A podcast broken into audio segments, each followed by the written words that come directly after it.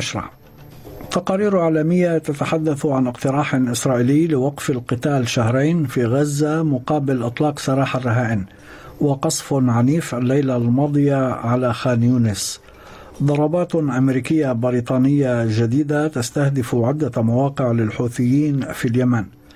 رئيس الوزراء السابق سكوت موريسون يعتزم الاستقالة واعتزال الحياة السياسية بعد 16 عاما في البرلمان الفيدرالي.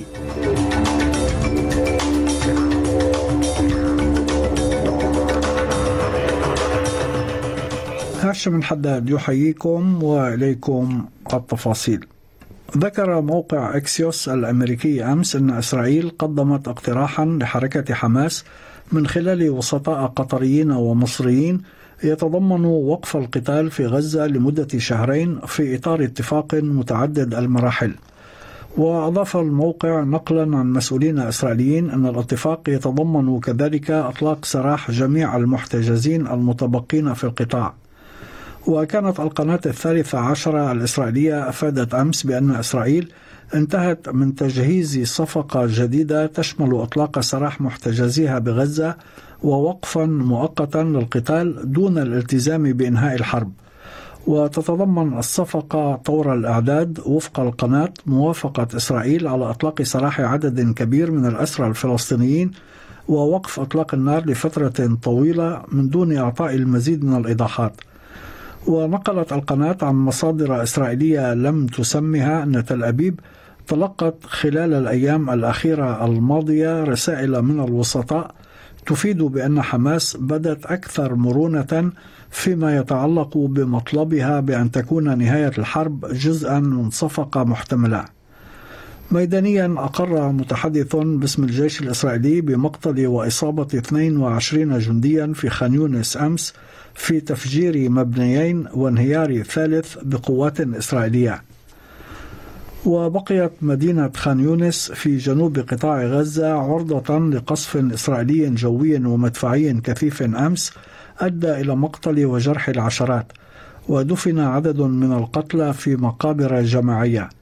وقالت وزارة الصحة التابعة لحكومة حماس أن الدبابات الإسرائيلية تحاصر ثلاث مستشفيات وهي الأمل والخير ومجمع ناصر الطبي الذي يؤوي آلاف النازحين. نفذت الولايات المتحدة الأمريكية وبريطانيا فجر اليوم ضربات جديدة على اليمن استهدفت عدة محافظات أبرزها العاصمة صنعاء التي طاولت فيها الغارات عدة مواقع. وأفاد شهود عيان بأن دوي الانفجارات سمع في جميع أنحاء العاصمة اليمنية مشيرين إلى أنها الأوسع منذ بدء الضربات الجوية الأمريكية البريطانية على اليمن في وقت سابق من الشهر الجاري. وقالت وزارة الدفاع الأمريكية في بيان مشترك مع بريطانيا وأستراليا والبحرين وكندا وهولندا أن الولايات المتحدة وبريطانيا نفذتا جولة إضافية من الضربات ضد الحوثيين في اليمن بسبب استهدافهم سفن الشحن في البحر الأحمر مستهدفة أنظمة صواريخ ومنصات لإطلاق الصواريخ وأنظمة دفاع جوي ورادارات ومرافق لتخزين الأسلحة مدفونة بعمق تحت الأرض. وأضاف البيان أن هذه الضربات الدقيقة تهدف إلى تعطيل وأضعاف القدرات التي يستخدمها الحوثيون لتهديد التجارة العالمية وحياة البحارة الأبرياء.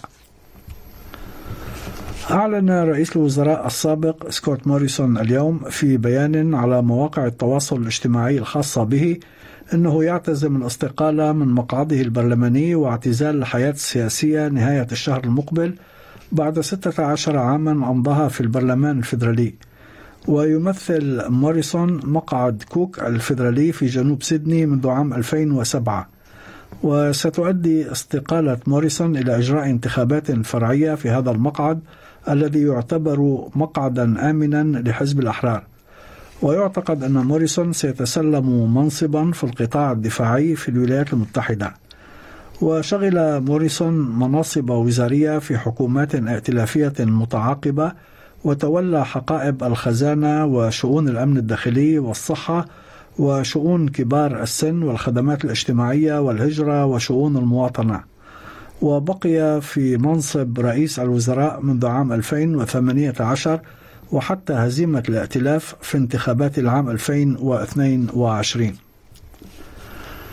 طلبت السلطات من سكان شمال كوينزلاند الاستعداد للبقاء لمدة تصل إلى 72 ساعة دون إمكانية الوصول إلى المتاجر أو استخدام الطرقات مع اقتراب الإعصار الاستوائي كيريلي من سواحل الولاية. وقالت خدمة الأطفاء والطوارئ في كوينزلاند أنه ما تزال هناك فسحة ضيقة من الوقت للسكان للاستعداد فيما أفادت مصلحة الأرصاد الجوية بأن المنخفض الجوي الذي يتشكل فوق بحر الكورال سيصل بصورة إعصار من الدرجة الثالثة إلى سواحل كوينزلاند مساء اليوم أو صباح الغد. نائب مفوض الخدمة شين شالبي قال في حديث مع ال ABC اليوم أن سكان المناطق الواقعة بين كيرنز ومكاي يجب أن يكونوا في حالة تأهب. Use the next 48 hours to 72 hours to prepare yourself and your family uh, for a potential cyclone crossing and flooding event after. We can do simple things like keep the fuel in your car topped up now. Uh, make sure you have enough food in your house for 72 hours because we know in events like this it can take 72 hours for emergency services personnel can come to you. Make sure you have battery charging packs for your phone. Uh, you know, very simple things you can do. فرضت الحكومة الأسترالية اليوم عقوبات وصفت بغير المسبوقة على قرصان معلوماتية روسي يدعى ألكسندر يرماكوف وهو في الثالثة والثلاثين من العمر مؤكدة أنه يقف خلف الهجوم السبراني الذي استهدف شركة التأمين الصحي الخاص ميدي بانك عام 2022 وتتضمن العقوبات مصادرة كافة الأصول المالية وغير المالية العائدة ليرماكوف وعقوبة بالسجن لمدة عشر سنوات لكل من يجري معه تعاملات مالية. وقالت وزيرة الأمن الداخلي كلير أونيل في تصريح للصحفيين أنها المرة الأولى التي تحدد فيها حكومة أسترالية مجرما سبرانيا وتفرض فيها عقوبات من هذا النوع مؤكدة أنها لن تكون المرة الأخيرة. وحذرت أونيل من وصفتهم بالجبناء الذين يختبئون خلف التكنولوجيا متوعدة إياهم بأن الحكومة الأسترالية ستكشفهم وستحرص على محاسبتهم. This is the first time an Australian government has identified a cyber criminal and imposed cyber sanctions of this kind, and it will not be the last. Medibank, in my view, was the single most devastating cyber attack that we have experienced as a nation. We all went through it, literally millions of people having personal data about themselves, about their family members taken from them and cruelly placed online for others to see. It helped us, I think, understand the enormous cost this problem will have to all of us as Australians if we don't step up to this challenge. وكانت ميدي بانك أعلنت في تشرين الثاني نوفمبر من عام 2022 أن قراصنة معلوماتية سرقوا بيانات أكثر من 9 ملايين شخص من زبائنها الحاليين والسابقين من بينها أرقام هواتف وعناوين وسجلات طبية تتعلق بتعاطي مخدرات وعمليات إجهاض ونشروا بعضها على شبكة الإنترنت مطالبين بفدية مالية لإعادتها. فرض الاتحاد الأوروبي أمس عقوبات على ست شركات مسؤولة عن تسليح وتمويل الحرب في السودان بين رئيس أركان الجيش عبد الفتاح البرهان ونائبه السابق قائد قوات الدعم السريع محمد حمدان دقلو ومن بين الشركات التي أضيفت إلى قائمة حظر تأشيرات الاتحاد الأوروبي والقائمة السوداء لتجميد الأصول ثلاث شركات تسيطر عليها القوات المسلحة السودانية. ومن بين تلك الشركات مجموعة شركات نظام الصناعات الدفاعية التي قالت بروكسل أنها قدرت إيراداتها بملياري دولار في عام 2020 كما تم استهداف ثلاث شركات أخرى يسيطر عليها دجلو وأخوته.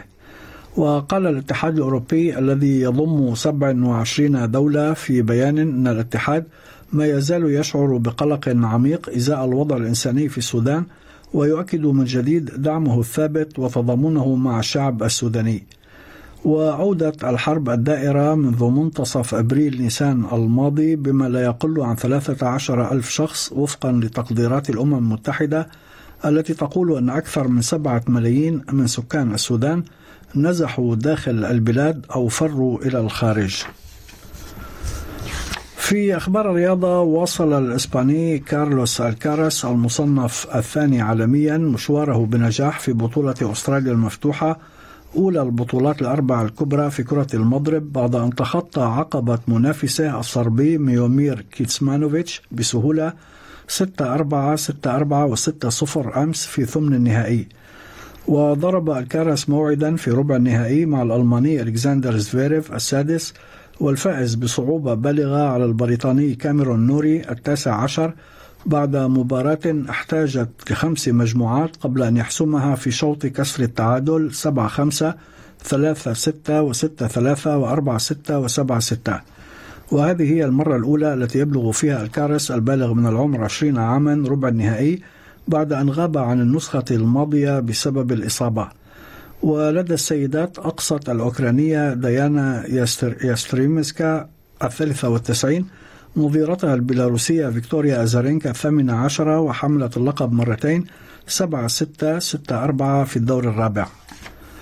في أسعار العملات وصل سعر صرف الدولار الأسترالي في التداول اليوم إلى 65 سنتا أمريكيا. حالة الطقس المتوقعة غدا في أديلايد غائم جزئيا 31 درجة بريسبن غائم جزئيا 30 هوبارت أمطار صباحية محتملة 28 داروين ممطر وعاصفة محتملة 31 بيرث مشمس 29 درجة. ملبون غائم جزئيا 33 سيدني مشمس 30 وأخيرا في العاصمة الفيدرالية كامبرا غائم جزئيا 31 درجة. كانت هذه نهاية النشرة. المفصلة الأخبار أعدها وقدمها لكم هاشم الحداد. شكرا لإصغائكم.